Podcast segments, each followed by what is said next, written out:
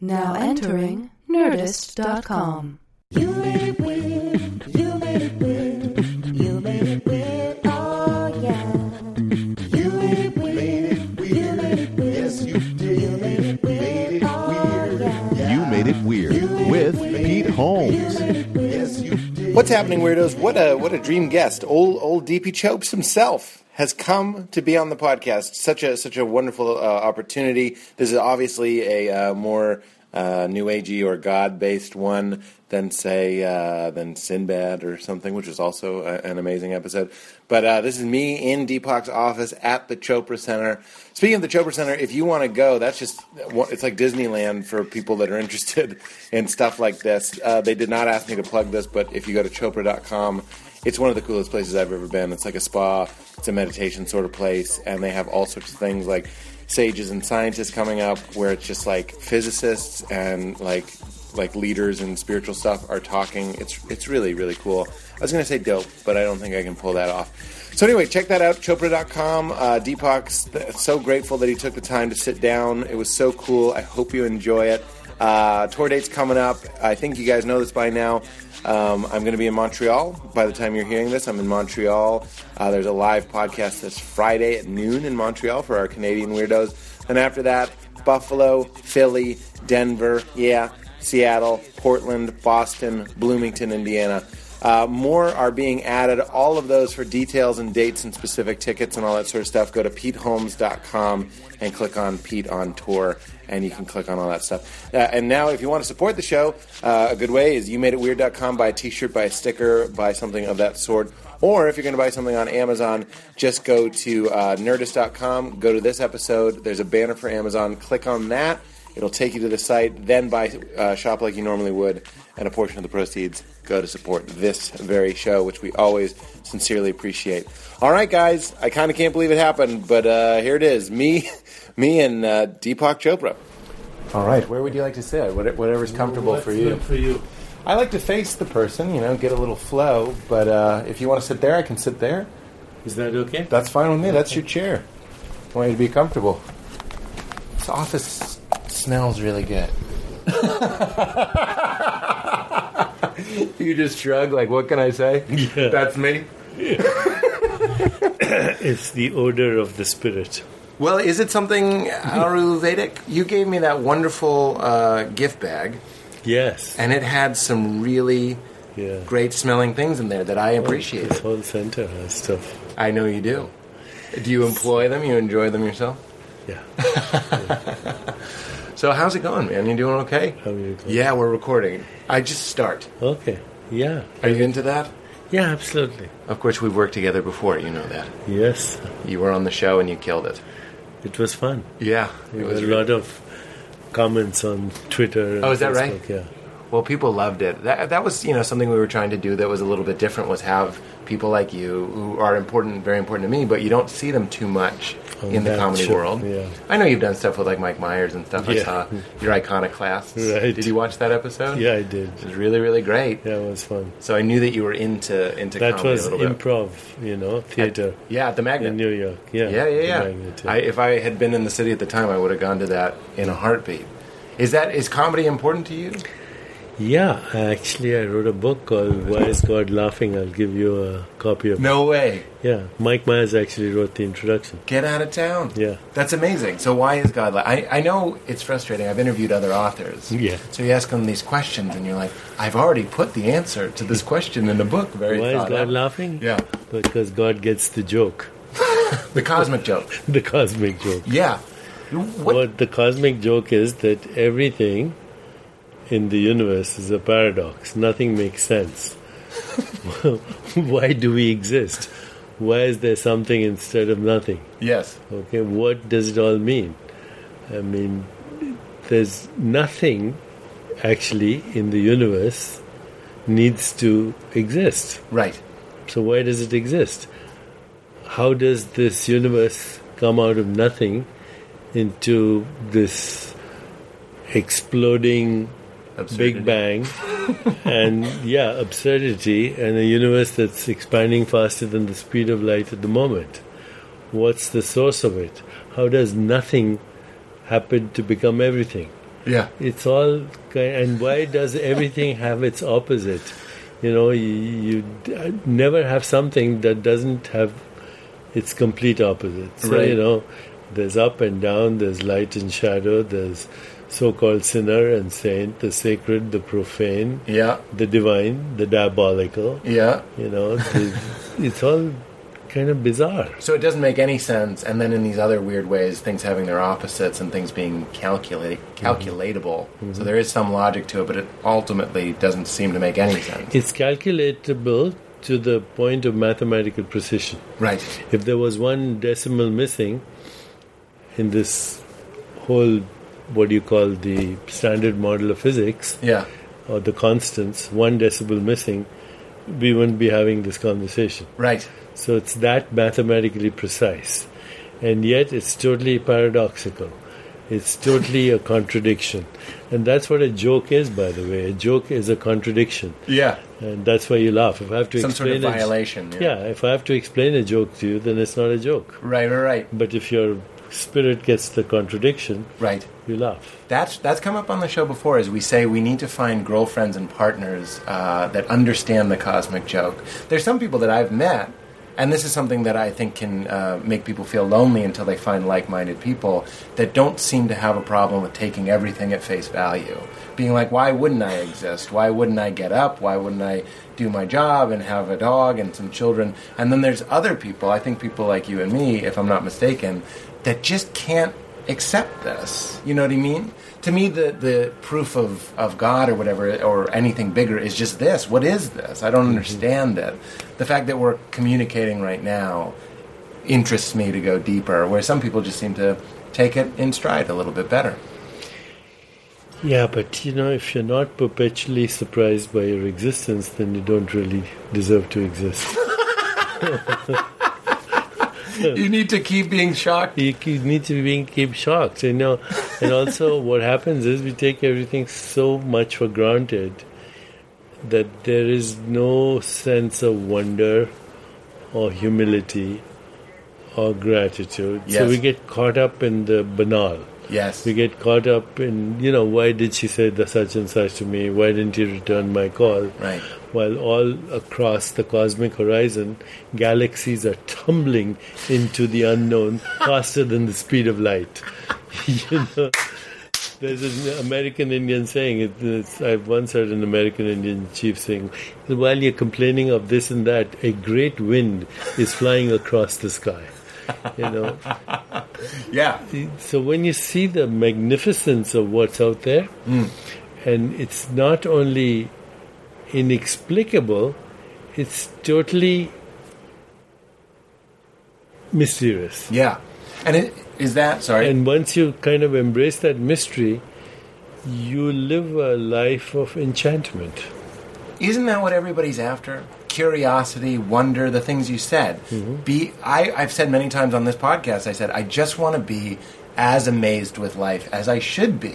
As I should be Mm-hmm. all the time. I know you're into mystical thoughts if all we have is the moment, this is the first time I've ever spoken with somebody.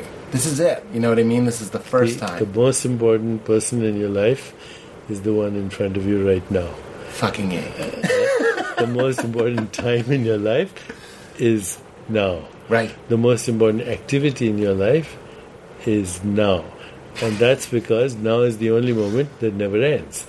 The moment ever renews itself. The moment is your window, your corridor, your ticket to eternity. Yeah. We live in the moment all the while imagining the past and the future. And if you live like that, if you're not in what is, and your attention is on the past and the future, then your life is a dream. What's Yeah. the difference between a dream and reality?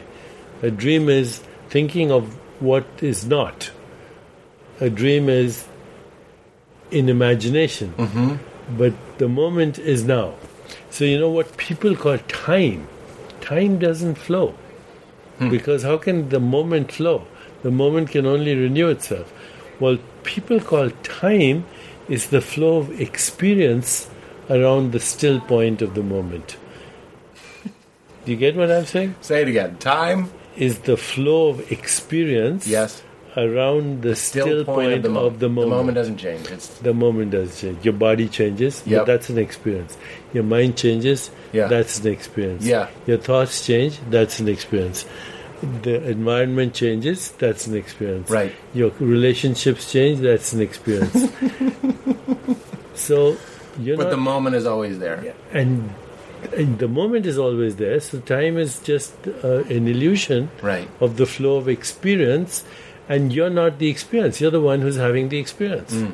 so when you get that you'll realize that even your body is an experience and you're not it okay because if you say i'm my body then which one are you talking about you had a baby's body you had an adole- adolescent's body Yeah. so you identifying your, your body is kind of a hallucination I, I said that on stage. I did stand up in New York two nights ago, Mm-hmm. and I was talking about uh, how hard it is to make a decision, to know what I want. And I'm like, well, which me? Hungry me, tired me, horny me, angry me, grumpy me, Mm-hmm. drunk me. Then I went, and I stole this from you straight up. I went, baby me? Mm-hmm. Yes. Isn't it weird? You used to be a baby. You were the size of a loaf of bread. Was that you? And people laugh. Mm-hmm. It's your bit. Actually, you were the size of a dot Right. at the end of a period. right. By the way, that was the universe too. So here's the big interesting thing. Even the universe started as a dot.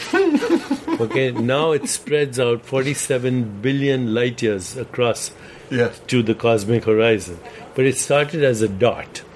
And you say, dot where? And the answer is you can't give a location to the dot. Right. Because before the dot, there was no time Right. and there was no space. Even space and time started with the dot. Yeah. So the dot had no location. You can't have a location for something that was there Right. when there was no space time. Right, right, right. Okay. Now you started like that too. You were non-local when your parents were looking at each other and having those horny thoughts. okay. And then you manifested as a dot, and then you kept inflating just like the universe. Yeah. Because the you know the Is this body. a fat joke? Huh? No, but I'm joking. that's what happens. Yeah, right? yeah. No, I got bigger and bigger. Bigger till you can't get any bigger, and then you burst it, the bubble bursts, and you're back into the non-local. Yes. So the universe mirrors itself in you and me Right. and everything that is alive. I am the eyes of the universe. I believe that's something you've said. Yeah, I'm Witnessing the eyes- itself. Yeah, the universe is looking at itself through these eyes. Is that This, pleasing? this is the observation deck for the universe to look at itself. Us, our brain. Our Us. brain, yes. And that, in theory, see, uh, because I grew up Christian, I always like to give uh, human attributes to these non human things like the universe. And I, I want to say, is it pleasing then for the universe to view itself? Is that, is that its purpose? Does it want to. Even the, even the idea, the Christian story of sending Christ to be like, well, I want The to. universe see what it's wants like to be a man. know itself and it uses the human brain Yeah. to experience itself. But it uses other brains. So, you know, when a mosquito looks at the universe, it's a mosquito universe. okay. When, when an, a bat echolocates Yeah. through the ultrasound, uh, that's a bat universe. bat universe. okay? when a w- dolphin or a whale sends infrasonic through the ocean waves, that's a dolphin universe. Yeah. So the universe is. It, they're not, there's not one universe. There are as many universes as there are modes of perception. So, you know, this is another problem which even some smart scientists don't get. Hmm. Okay, right now there's a program called Cosmos. Mm-hmm. It's very popular. Yep. Uh, you know, uh, We what's- had Brian Green on the show. yeah, and and you have all these people, Brian Greene and Neil Tyson. They're very smart guys, okay? Yeah. But they actually believe that the cosmos that they look at through their amazing telescopes and the James Watson telescope and now, you know, newer and newer gadgets, they actually believe that's the universe. Well, what do you, what do you mean? That universe is a reflection of the human brain. You we think we're looking at ourselves? Well, I'm saying that the human brain and the universe that humans observe go together, Yes. right? and what science is guilty of, even these smart guys, is something called naive realism. Naive realism means that w- what you when you see something, you think that's its nature. And you're saying no. No. I'm saying that is a reflection of the human brain. If, as I said, if there was a mosquito looking at it, it would be a different brain, uh, or not even a brain, but Right. yet it has a perception, right? Right. So, what is it that co-created the brain and the cosmos so that we could make that observation? Hmm. there's a correlation between the human brain and the cosmos that scientists look at. So Are Hmm. something you cre- understanding? I- are you understanding what I'm saying? Do you I understand? think. Are you saying that the cosmos is similar to the human brain? Or are you saying the only way we can see the cosmos is because we have the human brain? I'm saying that the cosmos reflects the human brain, Yes.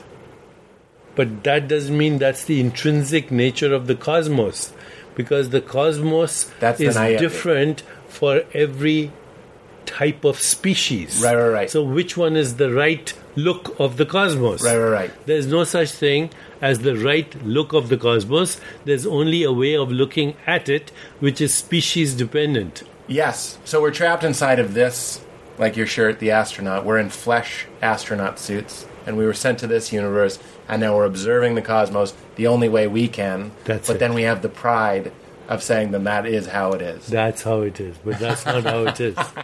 That's how it appears. I love how you to can a tell when I'm human. not following you. You're like, you're not laughing, you're not clapping. I don't think you understand, That- which is true. But you got it. yeah, right? I finally I got I Okay? did get it. So th- science is based on an on the idea of naive realism. Yes. They take the perceptual to be the actual.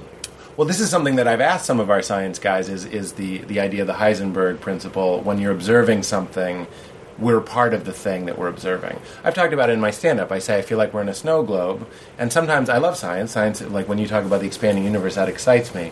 But I feel like a lot of times why it leaves me cold is we get a lot of what but no why. So we're looking at the snow globe from inside the snow globe and we're counting snowflakes and we go there's 300,000 snowflakes in here but then i think there's people like you and i that are unsatisfied with that even though perfect math and all that sort of stuff can be very invigorating I, when brian green was on i was so Oh excited yeah, about and that. then we have technology that comes out of it. You know, you're Right. using this machine. we're both benefiting from We're it right both now. benefiting out at a price, by the way. Yeah. Because you know every technology that is based on separation of the observer from the observed, it in its very creation marginalizes the universe.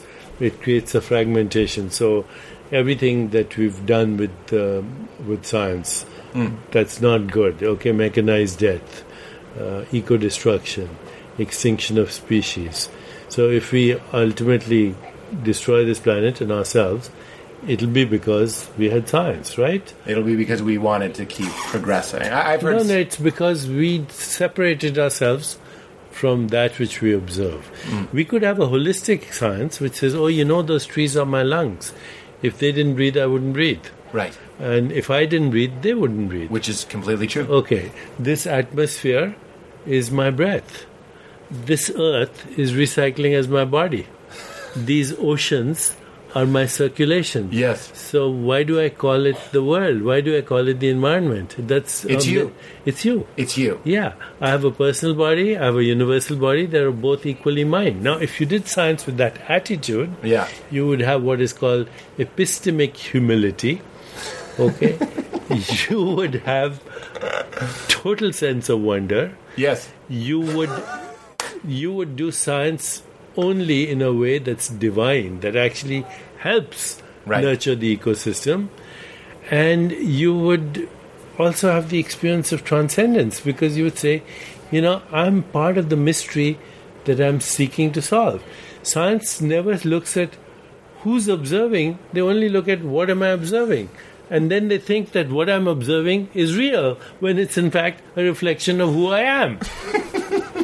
because we have a singular, we have a, a, a lone consciousness. When you're saying we're supposed to have a collective consciousness, you're supposed to see yourself. I'm supposed to see the divinity in me and the divinity in you and our divinity together. And, and as you were seeing the trees and the soil and the air and all that stuff that you just said, we're, s- we're not separated, You are the universe, right? pretending to be Pete Holmes.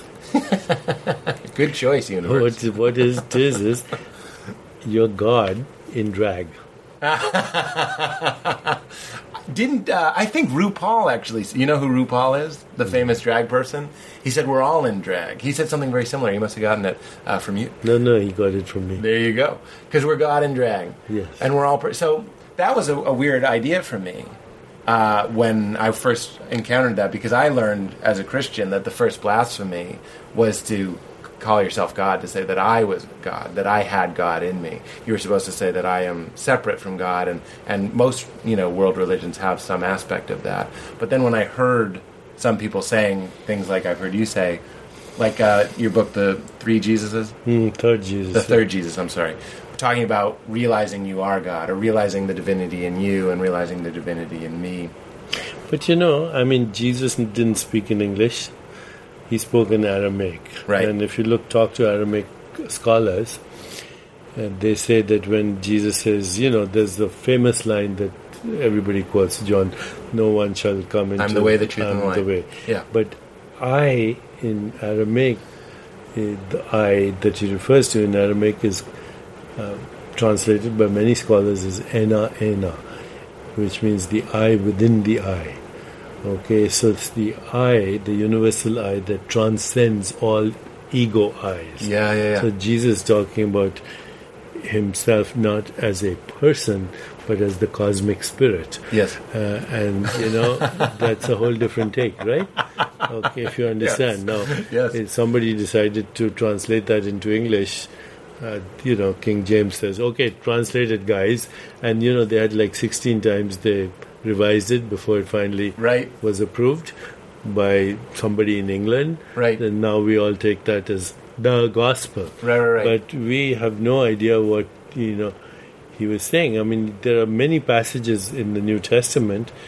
When you start to look at them, you start to wonder. You know, I am in you, you are in me. I and the Father are one. What does it all mean? It's you know, it's a metaphorical language of his time. But if I am in you, you are in me, and I and the divine are one. If A equals B and B equals C, then See. A equals C. yeah, right there. But what about your instincts? See, I'm fascinated by, you know, someone like you that reads those religious texts, and then through your own practice, through your meditation, and through your study, you started to follow your own yearning, going, I think there's more to this. And I think that in itself is divine, that the process of going from one thing that you were told, maybe when you were young, and saying, I'm going to continue this exploration, just as I'm hoping to do, just as a lot of people are hoping. Well, you know, religion, I think organized religion is kind of following somebody's experience, and spirituality is saying, how can I have the experience myself? Mm, Right. You know, again, Jesus in one passage says, All things that I do, so can you do, and more. Right. Um, you're familiar with that Yeah, I am, yeah. Mm-hmm. expression. All things that I do, you can do, and more. Mm-hmm. So, again, there's all this stuff is there Right. if you care to look at it. you But know? as Jesus says over and Before over, Abraham was, I am. right? Okay, what does I am mean? He, I'm, he didn't say, I am Jesus, or I'm Pete Holmes, or I'm Deepak Chopra. I am applies to all of us. Right. Uh, God, it's just so fun to talk about this stuff. You still enjoy it? Yeah, I love it. Me too. It's like comedy I'm for obsessed me. with I'm also obsessed with it. But that that is so exciting that that idea that we can take those texts and see them with new eyes. Yes. That's how I felt when I started meditating and when I started allowing myself to kind of go anywhere. You love talking about infinite possibility. When I took away the restraints of here are things that are blasphemous, here are things that you you're not allowed to think, here are the things that you've been told. Once I got rid of all the furniture in the room, I was able to move it back into a way that made more sense with my instincts, with That's my right. with with wha- what I felt. Now, when I look at the the Jesus story, I sometimes look at it as a calling for all of us to die to our own egos, Christ Perfect. dies, and, And that's the resurrection. be resurrected. Yeah, that's right. absolutely. That and even the virgin birth Right. is is to be born anew in the light of purity, uncontaminated. Right. You know, so death, resurrection, the virgin birth, they're all totally understandable. And by the way, they're there in other religions. Well, I was going to say, why do these themes keep coming up? Yeah. Virgin birth, sinless life, physical Right. death and resurrection, three days down. Correct. Mm-hmm. I understand that there's astrological implications going on, and, and, and certainly metaphors. And but I we've often talked about the idea that if everybody died except a couple babies. 2000 years we're going to have these stories again Yes. you know what I mean? after we get language maybe many thousands of years later uh, the babies are going to have to learn how to talk but we're going to have those stories because they're imprinted on us we want we want redemption we want to be unified and reunited with our true purpose you talk about when I hear you talking about meditation, some people do it and we uh, relax. Some people do it and they seem to cross over. When I learned TM, we were going around the room and everybody was like, "Why are you here?" And somebody was like, "I'm stressed." Somebody was like, "I can't sleep." Somebody, "I work too much." And then I, I, I was one on one and I was like. Uh, I want to. I want to cross over. You know what I mean. I'm tired of this of this veil. And you talk about going in so deep that I mean, you're talking about feeling a oneness with the universe, with this divine energy that created everything passing through you. Those aren't your words, but is that something that you've been able to experience? Yes. yeah. And uh, regularly, is it is it still a special I think thing? in mo- most of the time. really, Yeah. most of the time, meaning now, Yes. now, Yeah, yeah, absolutely. absolutely. Eh, like Uh, pray without ceasing. It's always it's always happening. It's always there's a sense of connection, yes. And then when you meditate, is that something? Are you okay? I guess when I'm meditating, my desire to cross over a- and having taken uh, psilocybin magic mushrooms or whatever, and feeling that death of ego and feeling that unified consciousness, then I was like, well, I would like to feel that way all of the time. I don't want to eat something and feel that way. I believe that this is a true state. I really feel like I should be amazed at the clouds and an airplane and a tree and, and my brother and my sister and all these people. So that's why I wanted to start meditating to get to that place of feeling connected. Well, there's uh, stages of development. You see, there is um, ordinary consciousness, which basically recycles itself between dream, sleep, and wakefulness. Mm-hmm. Because then most people are going through that through their entire life, and even their wakefulness is a dream because they're not present. Their mind is in the past or the future, and then it's over. Okay. and it- it's just like they're biological robots, and you know their life is in the basically they repeat the cycle of their parents and they, their parents. And Right, right, There's right. very little evolution, but then for some people there's a glimpse of the soul, and when they have that, there's no going back. They're this. They feel okay. You know, what I see is is perceptual, but now I know what is giving rise to this perceptual. You know, that which can't be seen, but without which there is no seeing.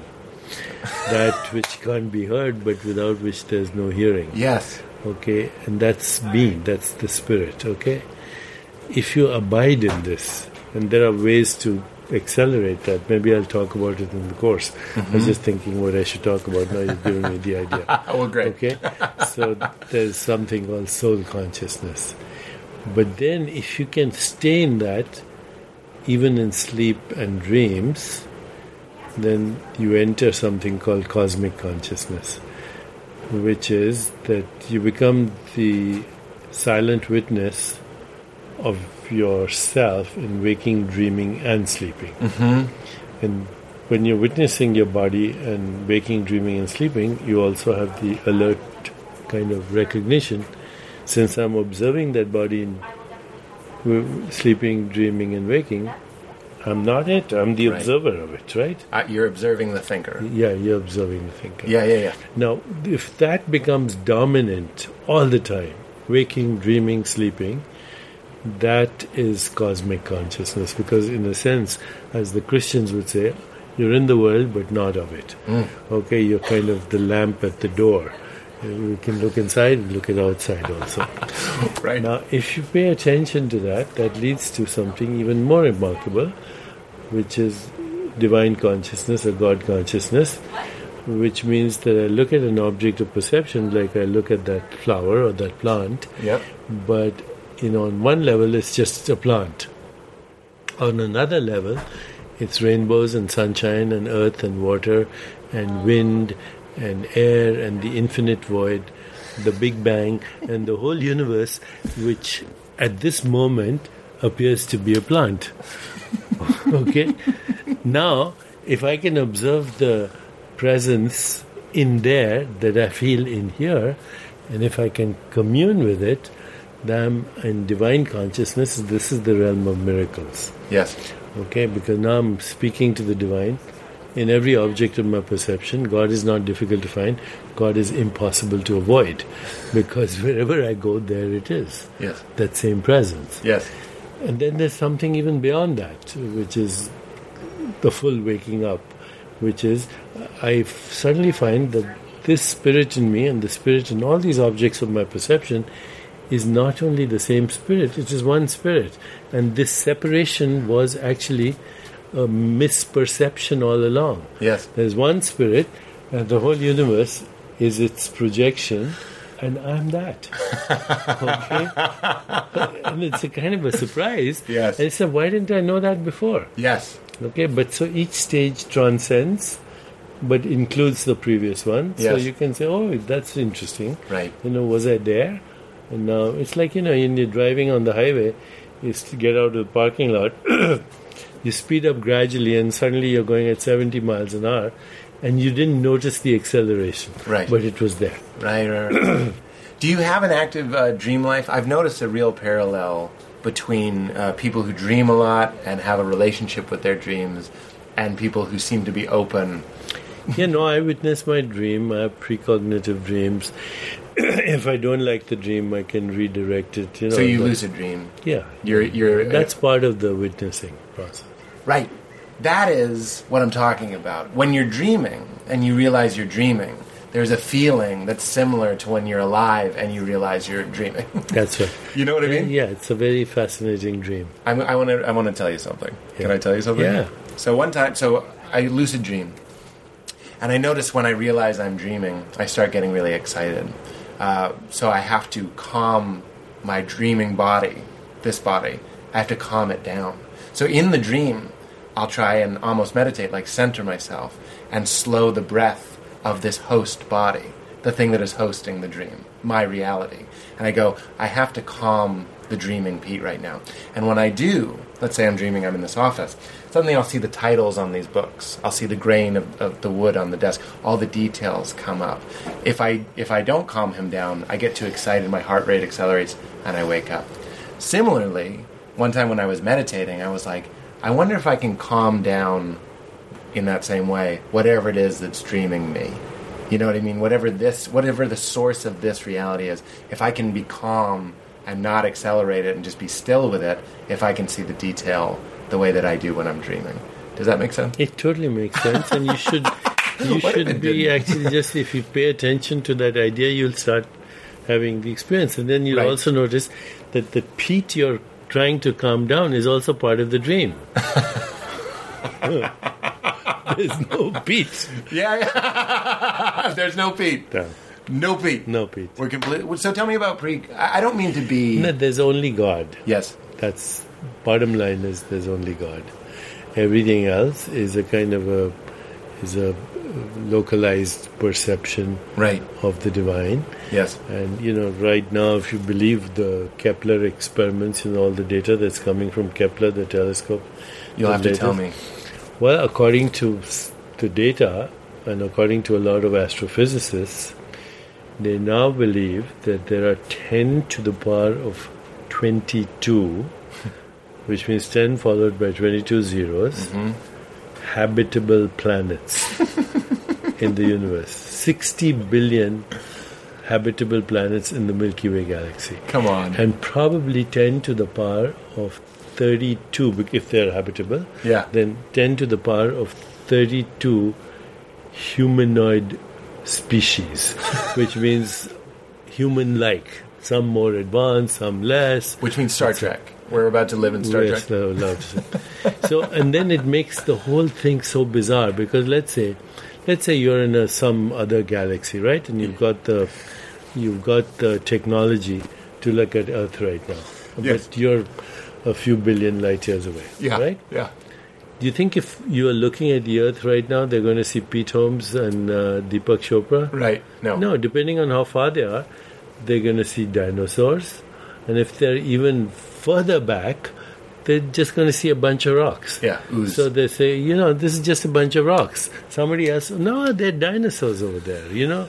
Somebody else, oh, you know, see what happened? The dinosaurs went extinct. And as a result, there's this new species emerging, huh? And whoop, so That is unbelievable. Okay, now Yes.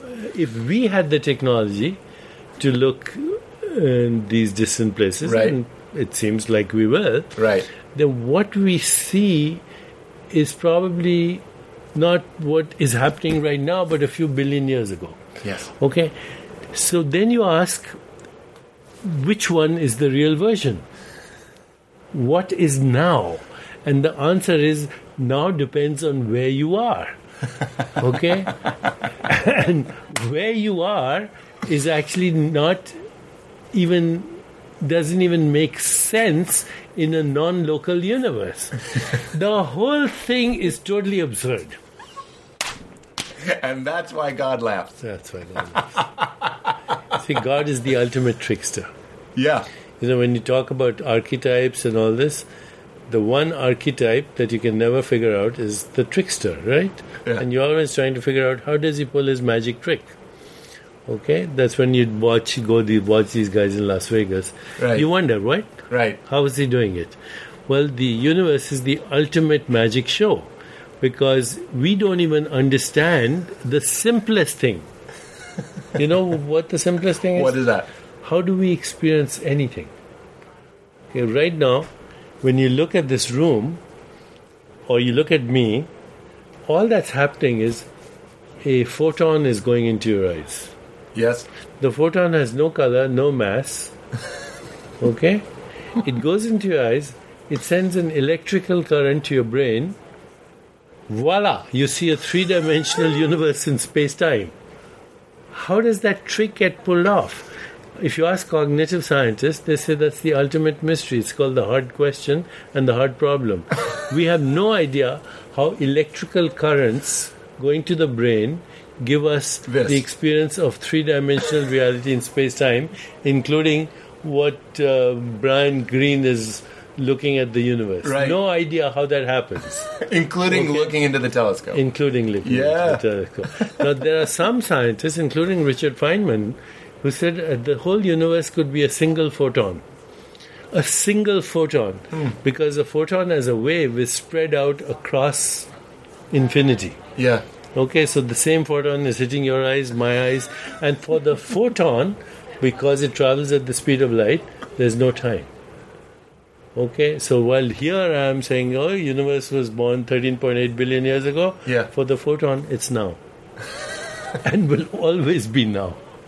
The one photon The theory. one photon. This theory. is this is just a Richard regular- uh, Feynman uh, got a telephone call from what's his name, John Wheeler, who was his PhD advisor, and he's the biggest scientist ever. Yeah. Okay, and this is the kind of conversation. He said the whole universe could be a single photon, Unbelievable.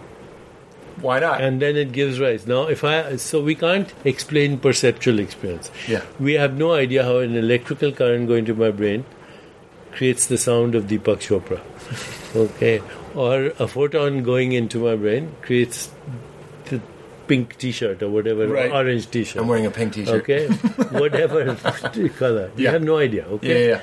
But we also have no idea of how we experience uh, mental activity. So if I'd say, um, think of a red sunset uh, on the ocean, can you think of one? Can Got you it. see an image? Killing it. Okay, where's that photo? Right.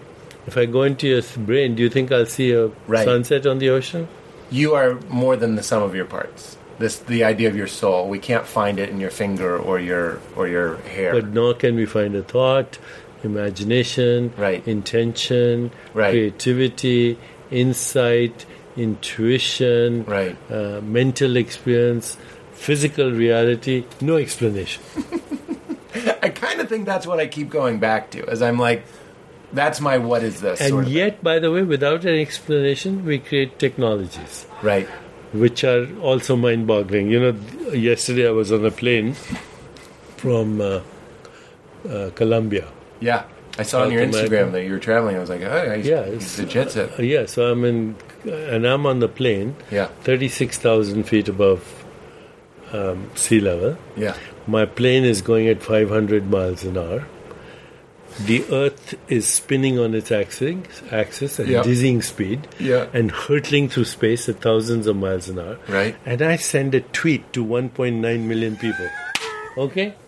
And I said, hey guys, this is an amazing thing. I'm Right. just, I'm just, you know, pressing a little thing on my my computer Yeah. on, on the plane, which Yeah. has a Wi-Fi yeah, and it's going to 1.9 million people and then people are responding f- to me from a bus in calcutta right, from a train in south africa right, okay from some guy who's depressed in Right. montana Right. etc all the while my plane is surfing uh, the clouds above the clouds the earth is spinning the, the, the it's hurtling through space Expanding. the galaxy is Yeah, expanding yeah. and the whole uh, milky way is spinning too Never mind that we could go inward too and say subatomically, you were also nowhere. You were mostly empty space, and the chair you were sitting on Yeah. was empty space. the universe is boundless outward in the con- cosmos boundless inward in the atom in fact you know i just finished a book called mind brain cosmos for 30 40 scientists it's about it's about 900 pages long wow. And so I asked each of the scientists that I selected to give me one sentence for their entire scientific scientific um, whatever the specialty was Right, their endeavor. their, their endeavor. So Yeah. I asked the quantum scientist that I selected for the book. He's like the best in the world. Yeah. One of the best in the world. I said one sentence. And you know what his sentence Please was? tell me. He said there are no boundaries. There are no boundaries. Period. Every boundary is notational. Notational means we make it up. So when I say, meet me at the corner of Broadway and 56th, we made it up, right? We agreed, now we can meet there. Right. But in fact, there's no boundary. Right. Latitude and longitude is no boundary. Yes. Right? Yes. But we create it and then we navigate around our creation. Right. And then we think it's real. Right. Okay, when in fact the whole thing was boundless to begin with. I do find the more I open myself up, I literally was talking about this today. I was talking about when I got divorced. I thought back to when I was 22 and I was married, and I said to my girlfriend, I said, I just felt like a smaller person. I was physically the same size, but everything s- felt smaller. And the more I open up and the more I, I hear things like this and the boundless possibilities and stuff, the bigger I feel, the more the world looks like a train set to me. Your world is a direct projection of your sense of self. That's right. That's and right. if your sense of self is boundless, then your possibilities are infinite. and does that s- go? No, I was also, you know, the other thing, I had this very interesting insight yesterday. So I just said all boundaries are notational Yes. yes. we make them up. Now, here's another principle in quantum physics. By the way, quantum physics is a mathematical, you know, Right. is a mathematical theory. Yes. Quantum mechanics is a mathematical theory. Nobody questions the mathematics, Schrodinger's equation. Nobody questions that. Right. What they question is interpretation. So there are 10 different interpretations, the most popular one being Copenhagen, but there are lots of others decoherence, this, that, and the other. Mm-hmm. But the one thing that is clear is a subatomic particle, which is the smallest unit of anything that can you can observe, or what a there are quark. many. Uh, I I think that's what Quark. they call us. Yeah, quarks. The smallest yeah, subatomic particle. Yeah, quarks. Um, but let's even say other subatomic particles. Sure. If they're not being observed, or if they're not interacting with other particles, then they disappear. And disappear into what? They disappear into waves. Now, the particle itself is something you can measure, right? It is measurable, it has units of mass and energy. Yeah. But a wave has no units of mass and energy. So you say, what is it a wave of? And the answer you're given is, it's a wave of possibilities. Then you say, where is this wave of possibilities? And the answer you're given is, it's in Hilbert space. You say, where is Hilbert space? They say, it's mathematical. You say, where is that mathematical space? And they finally say, shut up and calculate because they don't know the answer. Okay? now, if you talk to really good people who think about it, you know, most corporate scientists, as li- I like to call them, you Yes. know, they, Corporate scientists. yeah, Yes. the academics, you know, they're, they're, the corporate scientists, they're getting salaries, they get, uh, you know, what do you call grants, Mm-hmm. they get tenure, and that is if they can keep doing regular science, not think outside the box, and keep producing new technologies. It's like working for the tobacco company to prove in the 60s that they're not bad for you. Yeah. But so, but if you think outside the box, then it starts getting very strange. You say, what are these possibility waves? And I asked people, you know, I asked good scientists. We have a conference coming up, Sages and Scientists. Yep. You're welcome to come. I'd like to come. And, you know, you can even crack a few jokes. I'll come up and be silly. Yeah, you should. We'd love to do that. But you know, they'll say the waves are actually just numbers. They're ratios of numbers. Yes. And so, but numbers don't have any physical existence. Right. That's just something we agreed on, kind of. I know. I know they work. they work. But so yesterday I'm at the airport and the girl is punching in numbers and then she gives me my my uh, Ticket. ticket Boarding pass. and and then I get into the plane and I punch in numbers and I'm on Twitter. The whole thing is a numbers game. yeah. Okay, and the, the whole thing is a numbers game in consciousness. It actually goes back to Pythagoras. Pythagoras said the universe is all it is is numbers. Okay, so if you look at some of the science that's coming out from MIT right now, from Tegmark, Yeah. he has a theory of consciousness. He says the universe is a mathematical structure. Period. So I actually wrote to him. I said, mathematical structure where? where is mathematics? Yeah. And you realize it's an activity in consciousness. Right. Where else is it? Okay, so the universe is a, basically a mathematical workshop in God's mind. It's In a- in a mind. It needs a a, mind. Math needs a mind to exist inside that's of. it. Otherwise, it's a number, and a number is not anything unless you're thinking the number. And also, the ratios of numbers have to be precise. They're called cosmological constants. Yes. And they have to be precise to a decimal ratio for this to happen. Right. So if we're in God's mind, which I'm totally hip to, Mm-hmm. is it does that go back to the joke? Is it nonsense? Is it is it nonsense, or is there something noble going on? Is there a purpose? I know that's the big But question. look at the word nonsense. Just cut it up into two. Nonsen- nonsense. It transcends sensory experience. Because we actually have no idea how these senses, sending electrical currents to the brain, conjure up this magical universe. I'm never going to stop thinking Okay. about that. Yes. So it is nonsense. Okay? Because it transcends the senses. Yes. It's the ultimate magic show. Right. You see, I, you talk to. I go to these conferences where we talk about these science concepts. and They say you can explain it all the way to the final step. Photon hits the eyes, chemical reaction in the eyes, chemical reaction, electrical current to the brain, chemistry in the brain, and then the miracle. Final step is a miracle. Always A big jump. a big jump. Can I? Oh, sorry. No, Do you think? I feel like there's people that hear about something amazing. Let, us take something kind of simple and basic, new agey thing. Someone bends a spoon with their mind. Let's say that you see that. I honestly feel like there's something in our brains that erases phenomena. In the way that a woman has a part of her brain that erases the trauma of childbirth, I feel like we're all hitting delete on a lot of inconvenient things, a lot of inconvenient miracles, a lot of inconvenient. Uh, like you're talking about I told you when you were on the TV show, one of your assistants said that she was trying to get a hold of you in Africa, right? And that she meditated and, and yelled, Deepak, call me. And then you called her. And, and she said, How did you know? And you said, I just knew. Okay. Uh, some people delete that story by going, "It's it's bullshit. That's not true." That's one way of deleting it. Some people do believe it. This group I find more interesting do believe it, but then don't know where to file it in their belief, so they just kind of shred it or hit delete on it for that reason. Then there's people like me who are completely open to it and even do believe it, but like don't even know what to do with that. You know what I mean? So I, I feel like there's something the brain likes to do, which is get rid of the stuff you're talking about, get rid of miracles.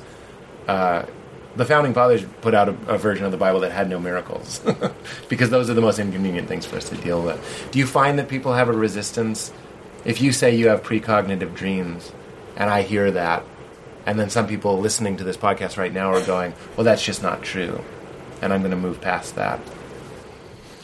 There's a phenomenon that psychologists call premature cognitive commitment. uh, let me tell you Premature cognitive commitment. commitment. So uh, let me give you a very gross example, Please. um, obvious example.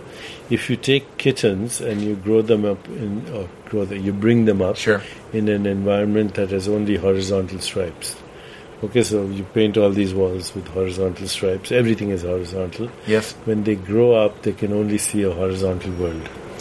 You take another group of kittens, you bring them up in a room that has vertical stripes. When they grow up, they can only see a vertical world. And why is that? Because the initial experience they have wires the brain in a way that it only reinforces the experience they've already had. And it wires the brain in such a way they don't have the connections between neurons Yes. to see any other stimuli. Now, my belief is that our childhood beliefs and prejudices, which we inherit from our culture, from our parents, from media, from other people, from the prevailing conversation, from the prevailing scientific paradigm, Yeah. the prevailing story, Yeah. that creates a brain that edits out everything that doesn't reinforce what everybody believes in Yes. that's premature cognitive commitment and we're stuck in it and we're like prisoners but we don't even have the desire to get out because we don't see the prison walls Yes. the brain has now created connections that reinforce the common belief system what is reality reality at all times being boundless is infinite possibilities okay so we are collapsing infinite possibilities into personal collective we are under the hypnosis of social conditioning I thought you were going to say into a Starbucks. I really did. Like we're taking infinite possibilities and all that, Yeah. all those photons. I'm just picturing photons Yeah. because you said photons earlier, and folding them and going, no, this is a Starbucks. That's it. That's it. But see, I- you're totally right. You Yeah. know, the fall from grace, yeah, the tree of uh, the knowledge of good and evil, yeah, it really is as soon as you start labeling things. yeah, Okay, you say this is good, this is bad. That's a tree. That's a giraffe. That's a dog. That's a human species. yeah. Okay, now you label it. What you've done is you've separated it from everything else. Yes, When all of that is a flowing universe. yes, Okay, and when you perceive something, when you perceive something, you actually freeze the possibilities into that particular object, right. but the universe has moved on. So it's like you take a photo. Every act is like uh, every act of perception is like taking a photograph. Okay, so in every act of perception, you take photographs of a moving universe. You say this, that, this, that. This is reality. Yeah, So I go to the ocean, I take a photo of a seagull and then big wave and beautiful sunset. I said, look, I s this is what the ocean is. You say, let's go look at it. By the time you go look at it, It's long it's gone. not long gone. yeah, yeah, yeah. So now when I'm seeing Pete, I'm taking a photo of Pete. But Pete is the total universe in motion. Thank you. Okay? but so is everything else. Yeah, yeah, yeah. Okay, Not so- a so- compliment. so every time I perceive, I take a photo. Yeah. And that photo is this body. Yeah. Okay. A long time ago, that photo was a baby's body. Yeah, yeah, yeah. It is another body. So I'm taking a series of photos, and then I'm confusing the photo with the real thing. Mm-hmm. And the real thing is the Has moved universe. The universe in motion forever. That was an improv exercise. In the Keith Johnstone wrote this book called Impro, and one of his exercises to have his students. It was one of my first kind of tricks to getting into a more transcendent state. He didn't put it that way, but I realized that's what it was. Was to look look around the room and point at things and call them something else. Go, this is this notebook is a banana. This is a, a quijibo. Uh, your computer is, you know, is pancakes. I must be hungry. But you see what I'm saying? And then he was like, when you're done doing that, e- colors will be more vivid. Everything's vibrant. Essentially, he said it without saying it. You'll be present. So Hmm. it's interesting that you're right. Once you start labeling it, you start. To, What is this? Oh, well, this is wood. What is this? Oh, it, it's a tree. What is this? It's an ecosystem. You know, it's Yeah. rainbows, it's sunshine, it's earth, it's water, it's all the f- and the insects in the yeah, earth. yeah, yeah. What is it? It's the universe. Yeah, it's quirks. If we It's go quirks, in or we go out, like you do. Yeah, yeah, yeah. So, but you know, it's a, it's a, what you know? Do you think a dog would call this a desk? and is he wrong? You know, and is he wrong? Do you think the dog in the White House knows that Obama is the president of the country, or you know, is making a decision about uh, uh, Iraq right now? Yeah, yeah, yeah. Do you think the dog cares? Right. But dog is a living species. I you s- know, it's the labels we give. Right. That's the fall from grace. Yes. We lost our connection with God the moment we started judging, and evaluating, Yes. and analyzing, and all of that. I did a bit on stage the other night, first time, and I bet you'll like it. The, the observation was a friend of mine told me he had to cover up his fireplace, glass fireplace, because his little dog would go nuts and see his reflection and yap at it, thinking it was another dog. And he was like, small dogs are like that. A bigger dog doesn't do that. But with a small dog, you got to cover up the reflection. And all I took from that was that some dogs do understand that it's their reflection that they go oh yeah waves of uh, waves and particles of light are traveling through the glass but they're also projecting back at me and i'm a dog and that's my reflection and i won't bark at it that was more crazy to me that, that the dog would understand they should all be barking at the reflection not It's a understand big mystery. isn't it It's a big mystery, but here's a bigger mystery. When that dog barks and you hear the bark, does it sound the same to the dog? i have to assume no right No, because it's a different brain, right? right When a, when a bird sings and you hear its sound, or a c- crow caws and you hear the sound, do you think the bird's brain is hearing the same sound? We yeah have that's no idea what it's hearing. And yet we communicate. Right. The thing is, it's like we're in a virtual game arcade. right Okay, where I throw my tennis ball in the virtual tennis game, it goes into the belly of the computer. yeah With the belly of the computer, th- throws out some, uh, you know, plus minus uh, uh, electrical impulses. yeah Then it crosses over to your side of the uh, uh, virtual. my arcade reality your reality. Yeah. Now you create your own tennis ball and you hit it back, and i have to hit back and you had it beaten back. We're all basically in a virtual arcade. We call it the universe, and these bodies are the virtual avatars yeah of that virtual arcade. right The real, as Rumi, the poet said, the real reality is behind the curtain. In truth, we are not here. This is our shadow. wow So you know, there's a new theory of cognition. It says when I when I put on my computer, so I see all these icons, right? Yeah. There- let's assume my desktop has many icons. Right. Amazon, the Pete Holmes Show, this, that, the oh other. thank you Okay. Now I click on the icon, and it opens a reality for me, right? yeah If I'm not a computer expert, and mostly I don't care, I just want the damn thing to work, I don't know that the real action is in the belly of the computer, where there's zeros and ones with mathematical precision that open up these worlds. Yes. Like that, we have what some cognitive scientists call a qualia vocabulary in our consciousness. It's the icons on our interface, on our Of reality. of reality. Not of a computer. Yeah. Here. Mm-hmm. Of reality. And these icons interact with the belly of the cosmic computer Mm. to create our version of perceptual reality. That's great. I love it. Yeah, and these these these icons, these qualia icons, are species specific, but they could be culture specific. Right. Or you create your own, then you'll be either a sage or a psychotic or a genius. Right. But it- he, so essentially, I think what you're saying also is that you and I potentially could have a different vocabulary for understanding the universe. So my voice, certainly, I'm hearing my voice from the muffled interior of my own skull. So it sounds I, I hear my voice on record, and I sounds different. But like you could be seeing this office differently, just like I said when I felt smaller when I was married when I was 22 nothing's changed. It's just my perception. So we all have different perceptions. Some of us are seeing things, you know, like maybe a whale would see it, or or is the way that you see it. Yeah. I should have said other humans, but you know, Yeah. people are different. Yeah. Or you say, what does this room look like? What does this room look like? Right.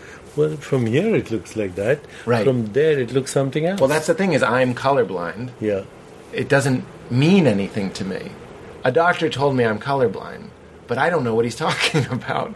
Like your shirt could be a very, very dark uh, blue. I, kn- I know that it's like a washed out black Mm-hmm. because I've noticed that that's what people say that that is. That's it. Label. I labeled it. So I just changed in my brain the color that I can't see is probably black, Yeah. even though it looks like a washed out blue to me. Yeah, you know it's what I a mean? word, it's a word. It's just a word. So that's and first there was the word, and the word was made into flesh, Yeah. and the word was with God, and the word was God. and the word was. What about where does the grossness come in? My my own spiritual walk was was forged a little bit in fear.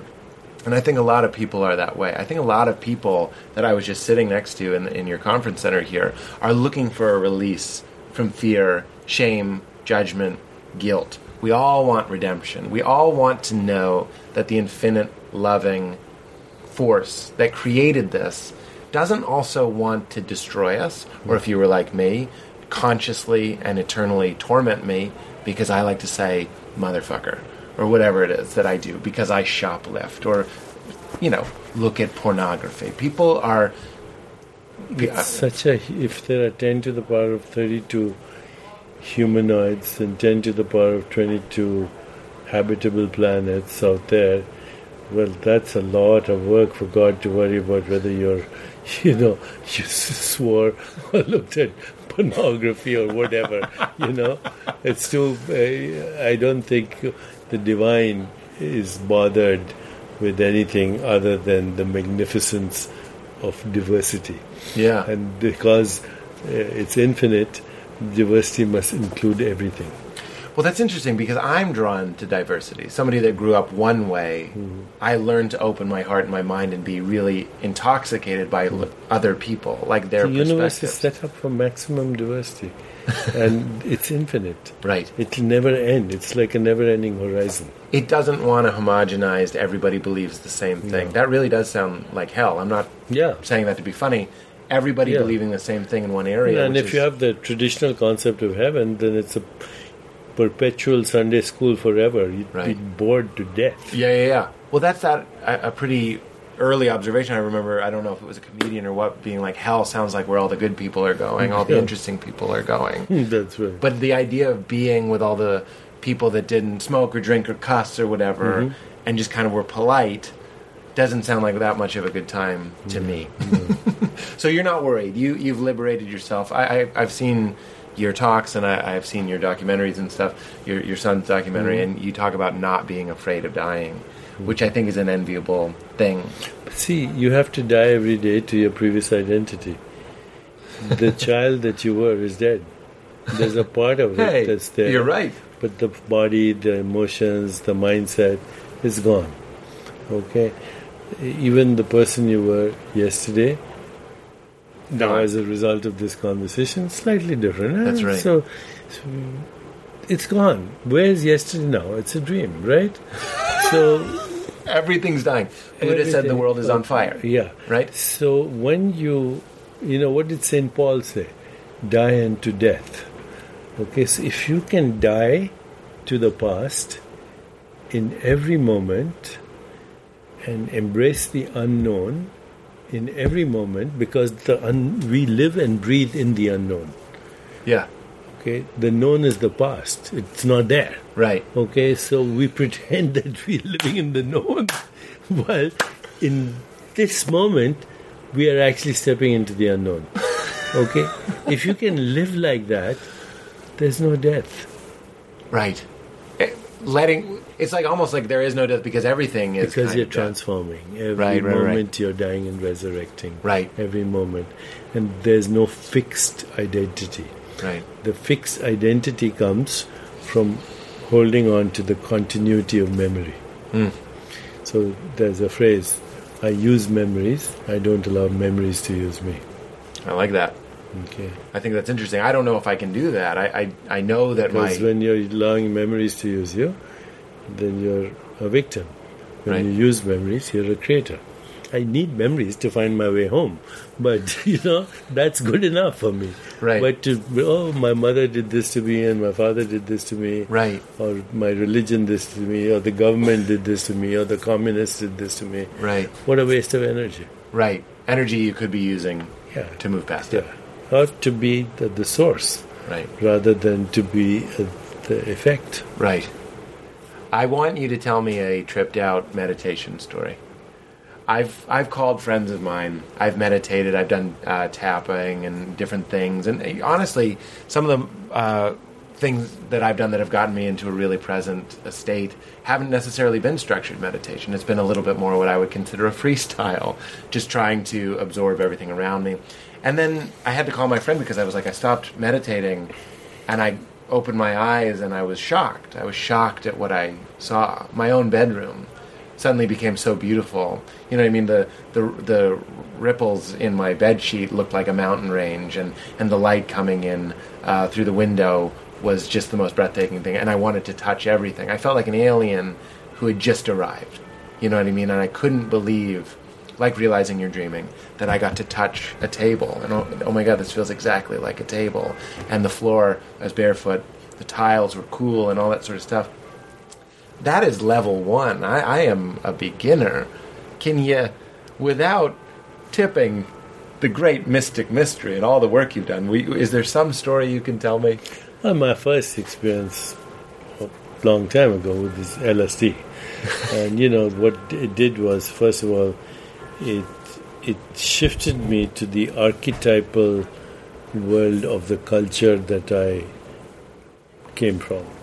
So I was with Krishna and all these beautiful women and celestial world and you know and in the beginning I was totally taken by it the music the sensuousness of it the sexuality of it Yeah. the color the music the the the whole thing and then uh, the thought even while I was there occurred to me hey you know uh, I, it's beautiful but I could get bored here okay you know because everything is so good Yeah. you know there's no contrast Yeah. so i have learned over the years to shift my awareness to wherever i want to be okay then i can do that in dreams but i can do that in waking too so i can shift my awareness to create at least the experience i want even perceptually this this room could be shimmering right now if i wanted it to shimmer You have mescaline? Huh?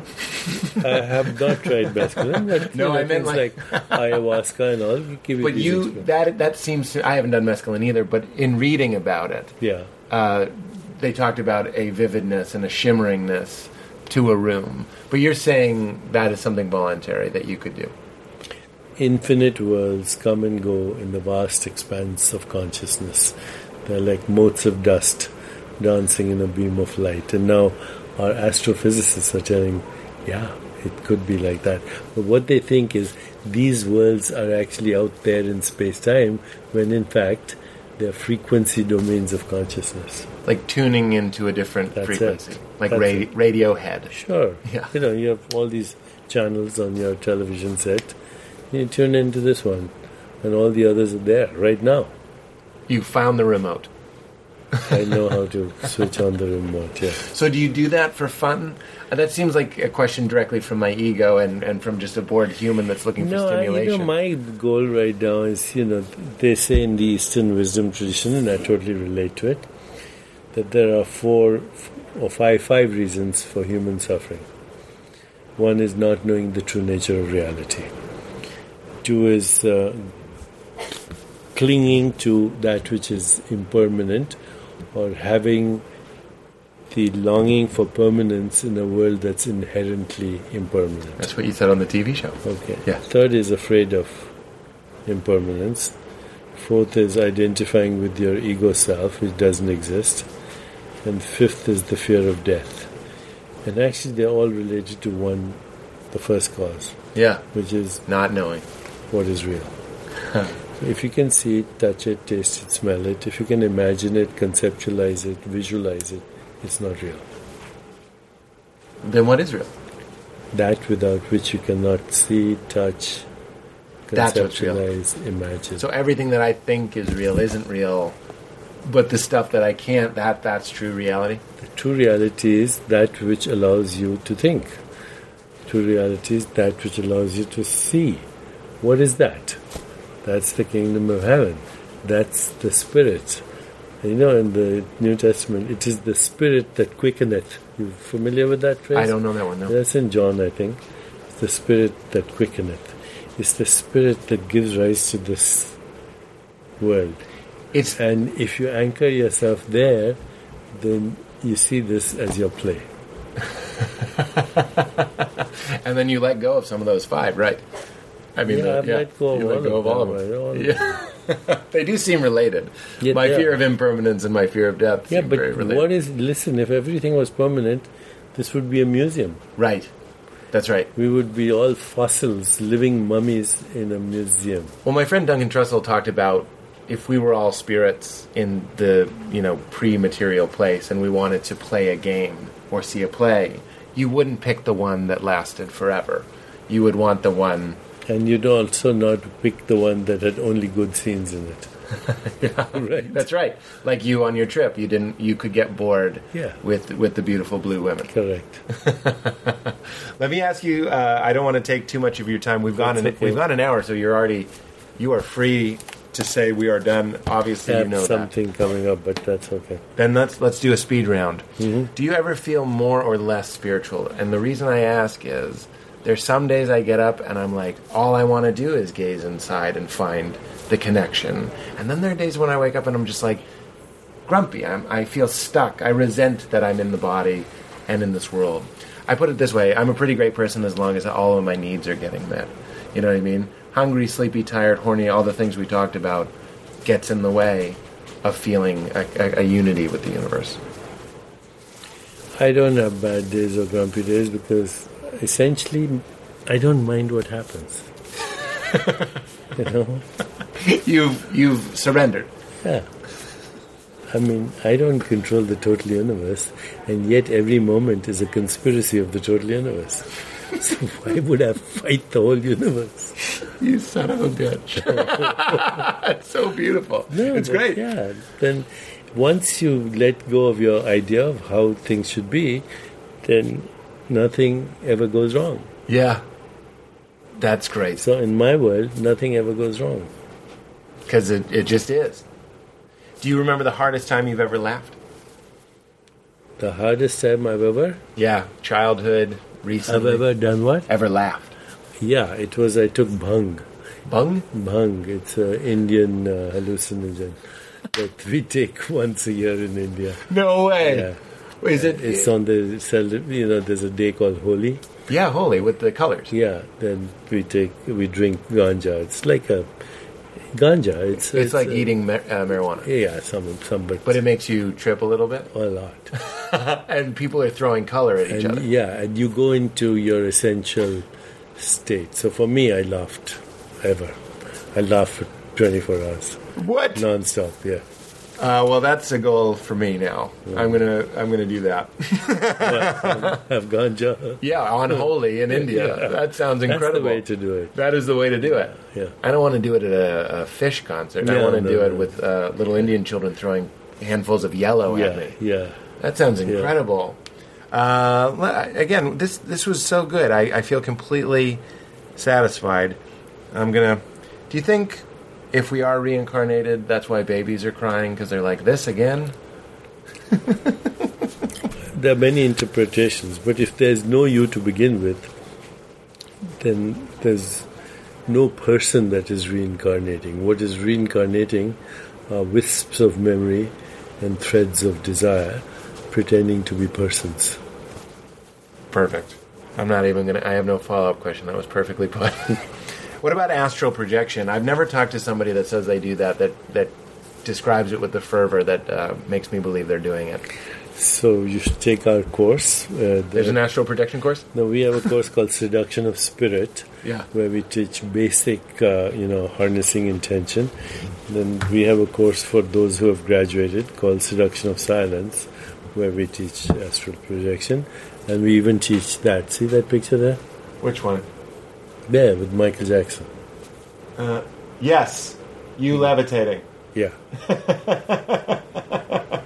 so all things you imagine. It's that not. are- It's not a good enough photo to just have you hopping way too high while while meditating. Michael Jackson also has to be in the photo. That is But see, the, the the what happened is he got so attached to the idea that it should happen that it never happened, and he almost started to cry. Oh, really? Yeah, because he was so keen on getting the result. Yeah. Whereas in fact, you have to just let it go, you know, and then it happens. Right. You got to frozen it. Let it go. That is that. I've seen that photo before. Yeah. But the, see, that's the other thing is, is so when you hopped like that, did you hover? No. You just kind of hopped. As soon as you become aware, you come down. Yeah. So you don't know. The theory is, which is a bizarre theory, and I, you know, but that that technique of meditation is there in the Yoga Sutras of Patanjali. The guy who wrote the first book of yoga, Right. he has a whole chapter on what he calls siddhis.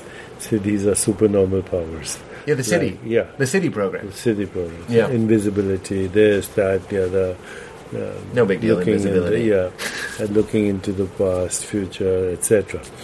So all the techniques are given there, but, but you can read about them, but it actually it doesn't help till you actually practice them and you follow the exact instructions of meditation. yeah. So what was I saying? Yeah, astral projection is one of them. Is that something you've done? Yeah.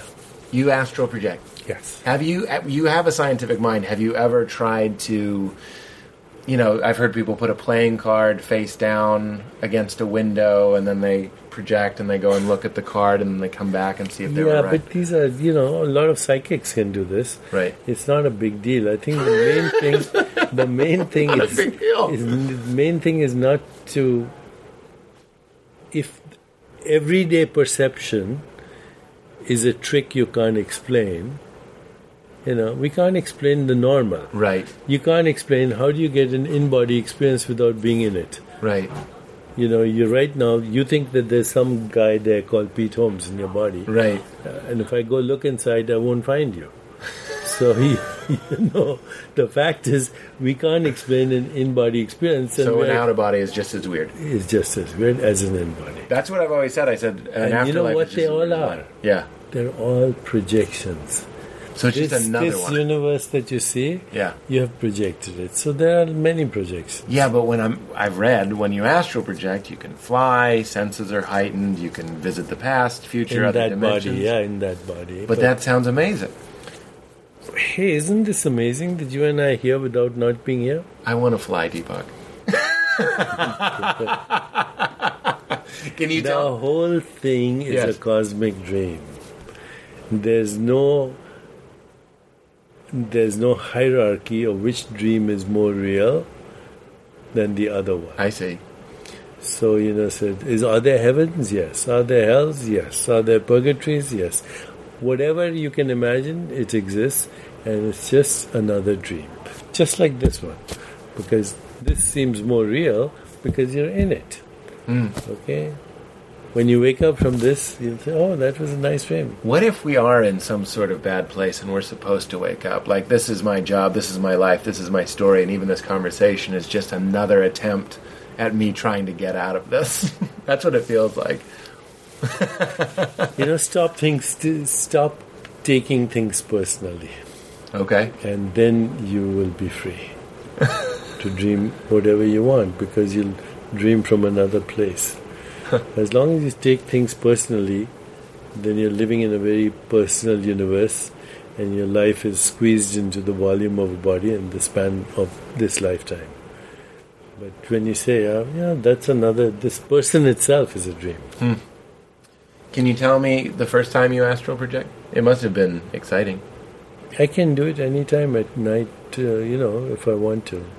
So, if I'm understanding you correctly, at night, if you feel like it, I say, uh, you could fly tonight- to India Yeah, and visit family yeah, and see what they're doing. yeah, but then I don't take it like it's as real as yesterday for me. But that's phenomenal. I mean, it's amazing, right? If you understand that the whole thing is a dream, that we, you know, people ask me, is it real, is it imaginary? I said, choose. Okay? is this real or is it imagination? You salty, Choose. salty man. I completely understand. Yeah. But it has to. It, isn't there a level of fun to it? You're like, this is fun. I'm Deepak Chopra. I've done the work. It must. I'm not Deepak Chopra. I understand you are you are the universe, but you've done the work. Hmm. Maybe I am looking at it wrong because I am looking at it like a set of skills that you can do and that I can't do, and you're saying there's n- there's nothing like that. It's just I'm I'm Michael Jackson. I'm sitting down and you're behind me, hopping. Is that right? yeah, you're, very, you're taking it too seriously. Relax. Take it easy. You know, if there's one thing I'll have on my epitaph, it'll be easy come, easy go. Well, that that is tremendous. That just feels like the natural end. I could talk to you forever, but out of We'll respect, talk again. Well, let's do it again. Out of Yeah. respect for your time, I would I would like to leave it here. Okay. Truly tremendous. Good, and um, I'll see you in the class. Yep. You know, we have Dan Siegel this year. Remind Remind me, Dan Siegel is, He's a UCLA neuropsychologist. Oh my and he's goodness. absolutely brilliant. and he's So he's, here. he's- yeah, he's going to be the second session tomorrow. We're going to be together. I will be And there. He's brilliant, absolutely. I'm going to be there So for that. And Actually, I'm thrilled that he's here because every time I sit next to him, I learn something. that's how I feel about you. I, I really love you very much. Thank you Thank for you. doing this. Thank you. for taking the time. Would you say keep it crispy? It's what the guest says at the end. Keep it crispy, Pete Holmes. Thank you very much. Thank you. Really appreciate it. Thanks. 850. I'm so crispy. I'm so crispy. My ice game make you haters wanna get mad. Keep it so Now leaving Nerdist.com.